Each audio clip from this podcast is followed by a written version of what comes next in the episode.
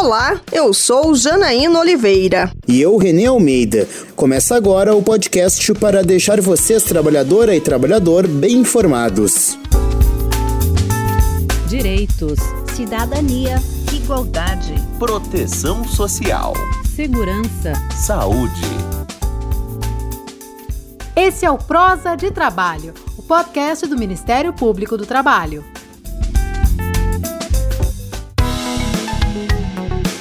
Nesta edição, temos um convidado especial, o Procurador-Geral do Trabalho, José de Lima Ramos Pereira. Vamos falar de dois temas muito importantes e que movimentaram o MPT em 2022: assédio eleitoral e trabalho escravo. Fique com a gente. Olá, PGT. Obrigada por aceitar nosso convite. Eu que agradeço também, né, essa oportunidade de conversar com vocês. Este ano, o assédio eleitoral nunca esteve em tanta evidência. Foram 3.200 denúncias, 286 termos de ajuste de conduta, os TACs, e 74 ações até o momento. Como ocorreu a atuação do MPT no combate a esse crime? Na realidade, quando surgiu as denúncias, no primeiro turno, 45 denúncias, nós não tínhamos nada em relação de anormal, em relação ao que já passou em 2018, que foram 212 denúncias envolvendo 98 empresas. Quando passou do primeiro turno e começou o segundo, entre o primeiro e o segundo turno, verificamos que o aumento, cada dia, aumentava muito. Então, e chegamos à marca de mais de 3 mil denúncias envolvendo mais de 2.200 empresas. O que significa isso? Algo fora da curva, um ponto fora da curva, uma atuação que foi necessária, não foi algo que nós demandamos, nós fomos demandados pela sociedade e pelas instituições. Começou a verificar que o assédio eleitoral é um ato de ilícito penal, é crime, está previsto no Código Penal, como tal, mas ele tem uma característica. Se ele for feito dentro da relação de trabalho, ele é um ilícito trabalhista. Então, esse é o ponto principal. A atuação do Ministério Público do Trabalho se voltou para o assédio eleitoral dentro da relação de trabalho. É possível apontar os motivos de tantos casos?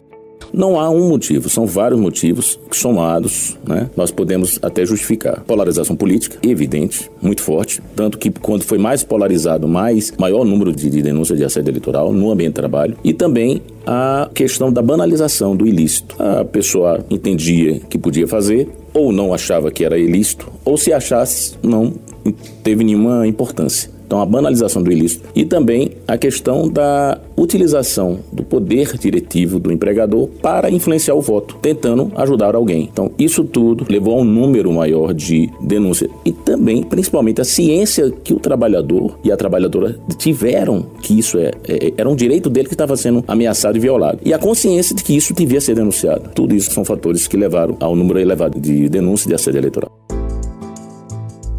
Mudando de assunto, houve também muitos resgates de trabalhadores em situação análoga à escravidão este ano. O que pode ser destacado dessa situação? O combate ao trabalho análogo ao escravo. Não tenha dúvida que a nossa disposição do Ministério Público do Trabalho é enfrentar dia a dia essa temática. Quando você tem a dignidade da pessoa humana violada, ameaçada, pode ser, por exemplo, o tráfico de pessoas. O tráfico de pessoas, nós temos um programa muito importante, Liberdade no Ar, onde conscientizamos toda a sociedade de que tem sinais que você encontra em aeroportos, portos, lugares onde tem a fronteira, que demonstram que a pessoa está eh, sendo vítima de um tráfico de pessoas. Que isso gera, não tenha dúvida, a um trabalho condicional do escravo. Então, esse projeto é muito importante. Nós aplicamos, desenvolvemos para que mostrar a consciência que a sociedade deve ter também que ela nos ajude. E temos também um trabalho condicional ao escravo desenvolvido, aquele clássico, como seríamos, poderíamos dizer, que é aquele que você explora os trabalhadores e as trabalhadoras em situações vulneráveis para que eles possam ser moedas. Aliás, nem moedas, é ser coisa. Você não paga um salário digno, você não dá condições, não oferece condições de trabalho, geralmente em situações é, expostas em ambiente externo, junto com plantações, com criações de animais. Então, não há é, lugares sanitários para você ter, é, fazer as suas, ter as suas necessidades mínimas, né? que são todo mundo tem, e elas realmente é uma exploração do trabalho. Então, essas condições de trabalho é, análogo ao escravo, ela é desenvolvida. Fizemos um res, uma operação Resgate 2 este ano, foi um, um recorde de é, trabalhadores resgatados, fizemos dezenas em todo o país de forma simultânea em julho. Então, acredito que é esse desenvolvimento as operações que cotidianamente nós fazemos também em relação a resgate de trabalhadores.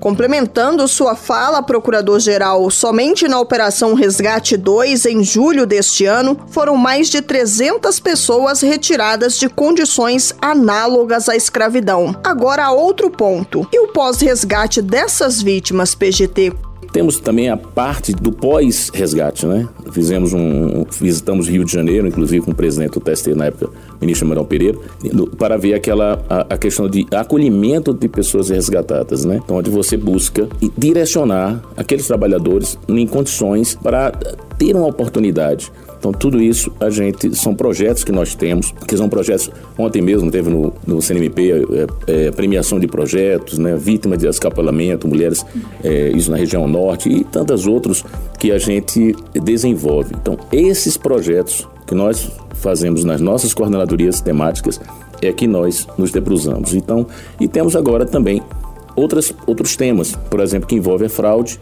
que é o caso das plataformas digitais. Também é outra temática que envolve bastante o Ministério do Trabalho.